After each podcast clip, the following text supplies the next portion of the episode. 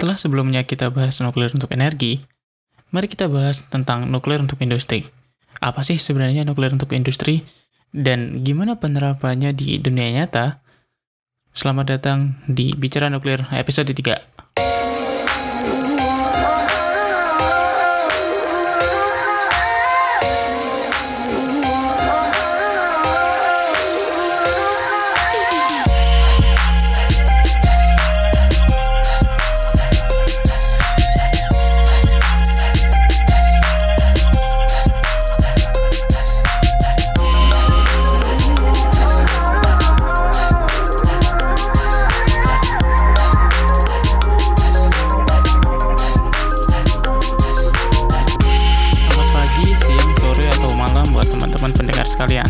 Selamat datang di episode ketiga di podcast Bicara Nuklir, podcast pertama dan satu-satunya di Indonesia yang membahas tentang sains dan teknologi nuklir. Gimana nih kondisi work atau study from home-nya? Semoga sehat semuanya ya. Yang nggak bisa work from home atau study from home dan harus keluar rumah juga semangat dan patuhi safety precautions yang udah disosialisasikan ya. Oke, setelah di episode 2 kemarin kita membahas tentang penggunaan nuklir untuk energi, utamanya energi listrik, di episode ketiga ini kita akan membahas tentang penggunaan nuklir untuk industri. Apa sih yang dimaksud dengan nuklir untuk industri ini? Jadi biar kita sama dulu nih pemahamannya, kita definisikan dulu bahwa maksud dari nuklir untuk industri ini apa. Yang dimaksud dengan nuklir untuk industri di sini adalah penggunaan nuklir untuk segala sesuatu yang bukan energi listrik maupun medis. Kita nantinya juga akan membahas penggunaan nuklir untuk medis itu seperti apa. Ya, itu nanti akan ada di episode 4 selanjutnya, jadi stay tune aja di podcast Bicara Nuklir ini.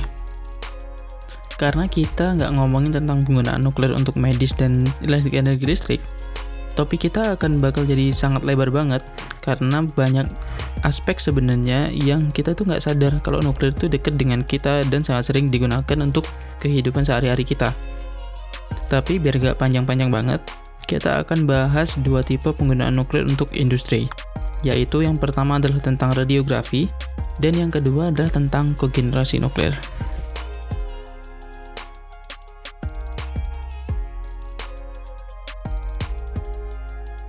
Mari kita mulai dengan penggunaan energi nuklir untuk radiografi. Kita mulai dari definisinya dulu. Apa sih sebenarnya radiografi itu? Jadi, definisi radiografi adalah penggunaan radiasi, utamanya radiasi gamma dan X-ray, untuk menghasilkan gambar yang bisa menjelaskan kondisi suatu objek. Ya, kasarnya itu seperti foto ronsen lah, tapi untuk industri. Gimana sih cara melakukan radiografi itu? Penjelasan paling sederhana mengenai radiografi itu melibatkan tiga objek utama, yaitu sumber radiasi, si objek yang kita teliti, dan film tipis untuk mencetak, quote-unquote mencetak hasil gambarnya. Sumber radiasi yang digunakan dalam radiografi umumnya adalah sumber radiasi gamma dan sinar X. Kenapa keduanya? Karena keduanya pada dasarnya adalah gelombang elektromagnetik dan memiliki daya pancar yang luas, lebih luas dari sinar alfa dan beta, seperti yang kujelasin di episode pertama. Ketika terkena material, sinar gamma dan sinar X akan terserap ke material tersebut, meskipun tidak akan bisa sepenuhnya hilang. Hal yang sama terjadi ketika sinar X dan sinar gamma juga terkena objek yang ingin kita ketahui kondisinya. Istilahnya, objek itu tersinari oleh sinar X atau sinar gamma. Sinar-sinar ini sebagian akan diserap oleh objek. Banyaknya sinar radiasi yang diserap oleh objek tergantung dari masa jenis dari objek yang akan kita teliti dan jenis objek yang kita teliti. Jenis objek ini ditentukan oleh nomor massa dari objek tersebut. Makin besar massa jenis dan nomor massa dari objek tersebut, makin besar radiasi yang diserap oleh objek tersebut. Sisa dari radiasi yang tidak diserap oleh objek diteruskan ke film tipis. Film yang kumaksud di sini bukan film-film yang kayak di bioskop itu. Yang kumaksud adalah film kayak negatif film dari kamera analog. Radiasi akan diserap oleh film, dan dari situ akan muncul adanya perbedaan warna, lainnya sebuah foto. Cuman bedanya ini fotonya hitam putih. Perbedaan warna ini menjelaskan perbedaan banyaknya radiasi yang terserap oleh objek. Perbedaan-perbedaan itu akan tampak jelas dan teliti karena tadi, beda masa jenis dan nomor masa dari objek menyebabkan perbedaan jumlah radiasi yang diserap. Film yang digunakan tadi kemudian juga harus ditreat atau diperlakukan seperti negatif film di kamera analog. Dia harus dicuci di ruangan gelap untuk menjaga keutuhan filmnya. Seluruh proses yang kugambarkan ini sebenarnya itu kayak ngejelasin foto ronsen, karena memang prosesnya sama. Namun bedanya, kalau foto ronsen itu untuk tubuh manusia, tapi kalau radiografi yang kita maksud di sini digunakan untuk proses-proses industri. Proses-proses industri yang kumaksud memanfaatkan radiografi itu, contohnya adalah di penguburan minyak atau pemipaan yang sampai berkilometer-kilometer panjangnya. Karena sangat tidak mungkin untuk melakukan pengecekan secara teliti, apakah ada lubang kecil tak kasat mata atau keretakan yang nantinya bisa menyebabkan kerusakan, maka digunakanlah alat yaitu radiografi untuk membantu pengecekan. Radiografi dimanfaatkan karena dia sangat teliti gambar yang diproduksi, dan juga karena bisa diimplementasikan dengan mudah. Meskipun penerapannya atau pengoperasiannya harus dilakukan dengan teliti dan mengikuti standar yang telah ditentukan. Di Indonesia, ada lisensi khusus bagi orang-orang yang ingin mengoperasikan alat radiografi ini, sehingga tidak bisa digunakan oleh sembarang orang. Lisensi ini disebut sebagai lisensi pekerja protek radiasi atau PPR di bidang industri. Terdapat tingkatan-tingkatan yang menentukan level kemampuan dari pekerja yang mengoperasikan alat radiografi ini. Lisensi ini dikeluarkan oleh Badan Pengawas Tenaga Nuklir atau Bapeten yang bekerjasama dengan Batan. Batan juga memiliki pelatihan bagi orang-orang yang ingin mengambil lisensi ini.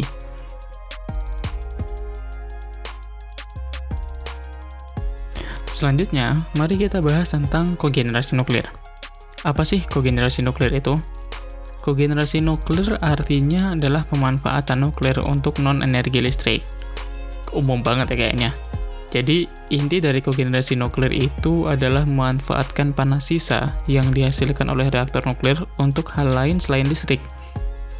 Hal ini penting karena faktanya hanya sekitar sepertiga dari seluruh panas yang dihasilkan oleh reaktor nuklir bisa diubah menjadi listrik. Itu udah paten tuh, karena itu istilahnya adalah efisiensi thermal. Jadi semua pembangkit listrik rata-rata juga memiliki kemampuan yang sama, sekitar seperti sepertiga yang bisa diubah dari panas ke listrik, jadi bukan cuma nuklir doang. Selebihnya, panas ini terbuang ke lingkungan, Nah, daripada terbuang percuma nih, panas ini kemudian dimanfaatkan untuk membuat sesuatu yang lebih berguna. Ada beberapa contoh penggunaannya, tapi karena banyak banget, kita coba bahas tiga aja, yaitu tiga contoh dari kogenerasi nuklir. Yang pertama, contoh dari kogenerasi nuklir adalah desalinasi air laut.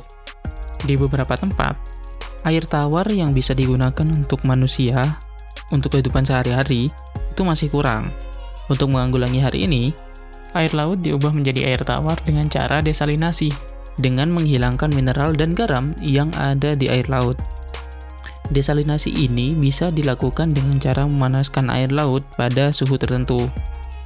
Dengan dipanaskan, mineral dan garam yang ada di air laut bisa terkristalisasi dan terpisah dari air yang bersih. Panas berlebih dari reaktor nuklir sangat mungkin untuk diterapkan untuk desalinasi air laut. Reaktor nuklir pada umumnya terletak di bibir pantai. Biasanya, di dalam wilayah reaktor nuklir ini, terdapat sistem untuk melakukan desalinasi air laut yang menjadi satu dengan sistem reaktor nuklir ini. Hal ini sudah diterapkan di beberapa negara seperti India, Jepang, dan Kazakhstan. Manfaat kedua dari kogenerasi nuklir adalah produksi hidrogen. Produksi hidrogen dengan reaktor nuklir memanfaatkan proses elektrolisis, untuk memisahkan uap air yang diproduksi reaktor nuklir untuk menjadi hidrogen murni dan oksigen murni. Hidrogen yang dihasilkan dari sistem ini adalah hidrogen dengan kualitas tinggi. Hasilnya dapat dimanfaatkan untuk berbagai hal. Di antaranya adalah untuk bahan bakar kendaraan yang berbasis hidrogen, untuk kilang minyak atau logam, bahan bakar sintetik, pembuatan amonia atau pupuk, dan banyak lagi manfaat lainnya. Beberapa negara seperti Amerika Serikat dan Jepang sudah menerapkan sistem produksi hidrogen ini. karena memang di negara tersebut secara kendaraan kan ada tuh yang udah mulai menggunakan bahan bakar hidrogen. Jadi ini sangat penting untuk kehidupan mereka. Manfaat ketiga adalah panas berlebih yang dihasilkan oleh reaktor nuklir tadi bisa dimanfaatkan sebagai pemanas ruangan. Negara yang memiliki empat musim atau punya suhu dingin yang ekstrim di negara-negara tersebut, pemanas ruangan itu penting, sangat penting untuk kehidupan sehari-hari mereka. Selain itu, selain untuk perumahan, industri-industri skala besar juga sangat membutuhkan pemanas untuk menjalankan proses industri mereka untuk supaya tetap operasi itu berjalan. Jadi mesin-mesinnya bisa tidak terlalu panas, ada atau manusia-manusianya juga yang bekerja di dalam industrinya itu biar nggak kepanasan gitu kan. Dengan menggunakan sistem refrigerasi, pemanas ini juga digunakan bisa digunakan untuk pendingin juga. Jadi di reverse gitu. Yang jadinya dingin dari panas yang panas menjadi dingin. Itu bisa menggunakan sistem refrigerasi. Negara-negara subtropis seperti negara di Eropa dan Amerika Serikat memanfaatkan hal ini dengan baik.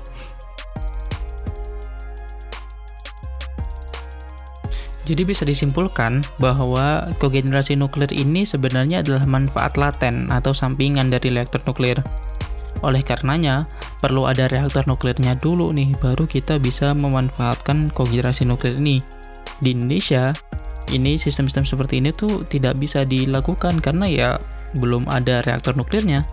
Jadi, kalau misalnya reaktor nuklir sudah ada di Indonesia, tentu kogenerasi nuklir ini akan sangat berguna seperti tadi untuk memasok air bersih atau memproduksi hidrogen dan atau bisa dijadiin pendingin untuk AC atau untuk pendingin industri. Oke, jadi itu dia tuh manfaat energi nuklir untuk industri. Selain untuk energi dan industri, pemanfaatan nuklir yang paling banyak juga adalah untuk medis. Dan kita akan bahas itu di episode selanjutnya. Jadi, see you in two weeks, stay safe, stay at home, dan sampai jumpa. Bye.